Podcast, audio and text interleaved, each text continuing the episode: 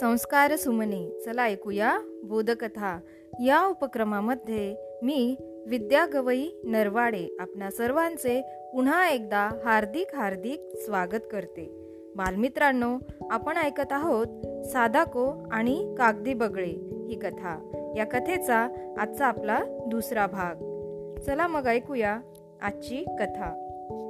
Sasaki कुटुंब घराबाहेर पडले. तेव्हा बाहेरची हवा चांगलीच उबदार वाटत होती. धावपळीच्या रस्त्यावर धुळीचे ढग तरंगत होते. सादाको सर्वांच्या पुढे पळत होती. तिची जिवलग मैत्रीण चिझुकोचं घर जवळच होतं. बालवर्गापासून दोघी मैत्रिणी होत्या. त्यांची मैत्री पाईन झाडाच्या एका फांदीवरील दोन टोकदार सुयांसारख्या पानांसारखी होती असं सादाकोला वाटायचं. चिझुकोनं तिला हात हलवून खून केली आणि तिच्याकडे चालू लागली. सादाकोनं सुस्कारा टाकला. तिला वाटू लागलं तिच्या मैत्रिणीनं अधिक जलद गतीनं चालावं. कासवाच्या चालीनं चालू नकोस सादाको म्हणाली. आपल्याला घाईनं गेलं पाहिजे म्हणजे आपला कोणताही कार्यक्रम हुकणार नाही. सादाको बेटी अशा गरमीच्या काळात हळू चालावं तिची आई मागहून म्हणाली. पण ऐकतो कोण? मुलींनी रस्त्यावर धूम ठोकली होती. सासाकींनी नापसंती दाखवली. सर्वात पहिलं असण्यासाठी साधा कोची नेहमीच घाई असते. मग अशा वेळी ती कोणाचं ऐकायला थांबतही नाही त्या म्हणाल्या. सासाकी हसले आणि म्हणाले तू तिला कधी चालताना पाहिलंस का? ती नुसती उड्या मारत असते आणि सारखी पळत असते. त्यांच्या सांगण्यात सादाको बद्दलचा अभिमान होता. तिच्या जलद पळण्याचं कौतुकही होतं. शांतीबागेच्या प्रवेशद्वारापासून माणसांची रांग दिसू लागली. स्मृतीस्थळापर्यंत माणसं शांतपणे हळूहळू पुढं सरकत होती. बाजूच्या भिंतीवर मृत्युमुखी पडलेल्या माणसांचा आक्रोश करणाऱ्यांची छायाचित्र लावलेली होती. गावाच्या भग्न अवशेषाची चित्र होती. एका विनाशी बॉम्बनं हिरोशिमाचं बेचिराक वाळवंटात रूपांतर केलं. त्या भयानक चित्राकडे बघावंसं वाटत नव्हतं.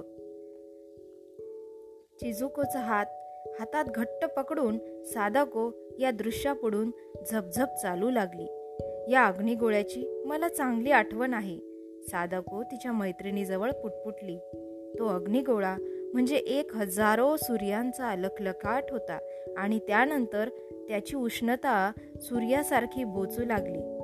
तुला ते सगळंच आठवणं कसं शक्य आहे? चिजुको म्हणाली. तू त्यावेळी लहान होतीस. मूल का असेना पण मी होतेच ना सादाको हट्टानं म्हणाली. बौद्ध भिक्षूंनी प्रार्थना म्हटली. नगराध्यक्षांनी आदरांजली वाहिली आणि हजारो पांढरी कबूतर आकाशात सोडण्यात आली. अणुबॉम्बचे व्रण अंगावर घेऊन उभ्या असलेल्या घुमटाला कबुतरांनी गोलाकार आणि उलट फेऱ्या मारल्या. जेव्हा सर्व विधी संपले तेव्हा सादाको सर्वांना कापसासारख्या लॉलीपॉप विकणाऱ्या म्हातारीकडे घेऊन आली. गेल्या वर्षापेक्षाही त्यावेळी त्याची चव आणखी चांगली होती. नेहमीसारखा सगळ्या गोष्टी पोट भरून बघण्यात आणि चांगल्या मिठाईचा वास घेण्यात दिवस लवकर संपत आला.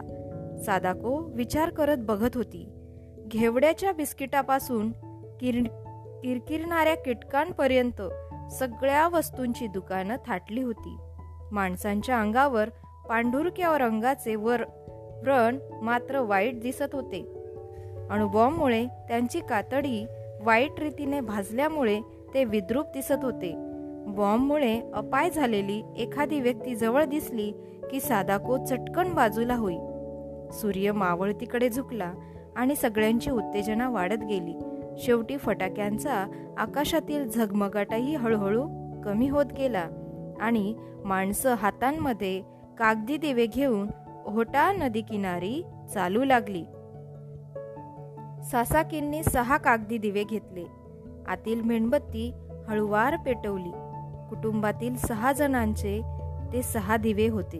त्या दिव्यांवर बॉम्बमुळे मृत्युमुखी पडलेल्या नातेवाईकांची नावं लिहिलेली होती. सादाकोनं तिच्या जवळच्या दिव्यावर ओबा आजीचं नाव लिहिलं. दिव्यातील मेणबत्त्या नीट पेटल्या आहेत हे बघून सर्वांनी ते दिवे ओहटा नदीत सोडले. काळोखाच्या पाण्यावर जणू आगीच्या मधमाशांचा थवा तरंगू लागला. त्या रात्री साधको खूप वेळ जागी होती. तिच्या डोळ्यांसमोर त्या दिवसाच्या घटना सरकत होत्या. या ठिकाणी आपण थांबूया. या ठिकाणी आजची ही दुसरी क दुसरा भाग आपला संपलेला आहे. तेव्हा धन्यवाद. घरी रहा सुरक्षित रहा आणि मास्क वापरा.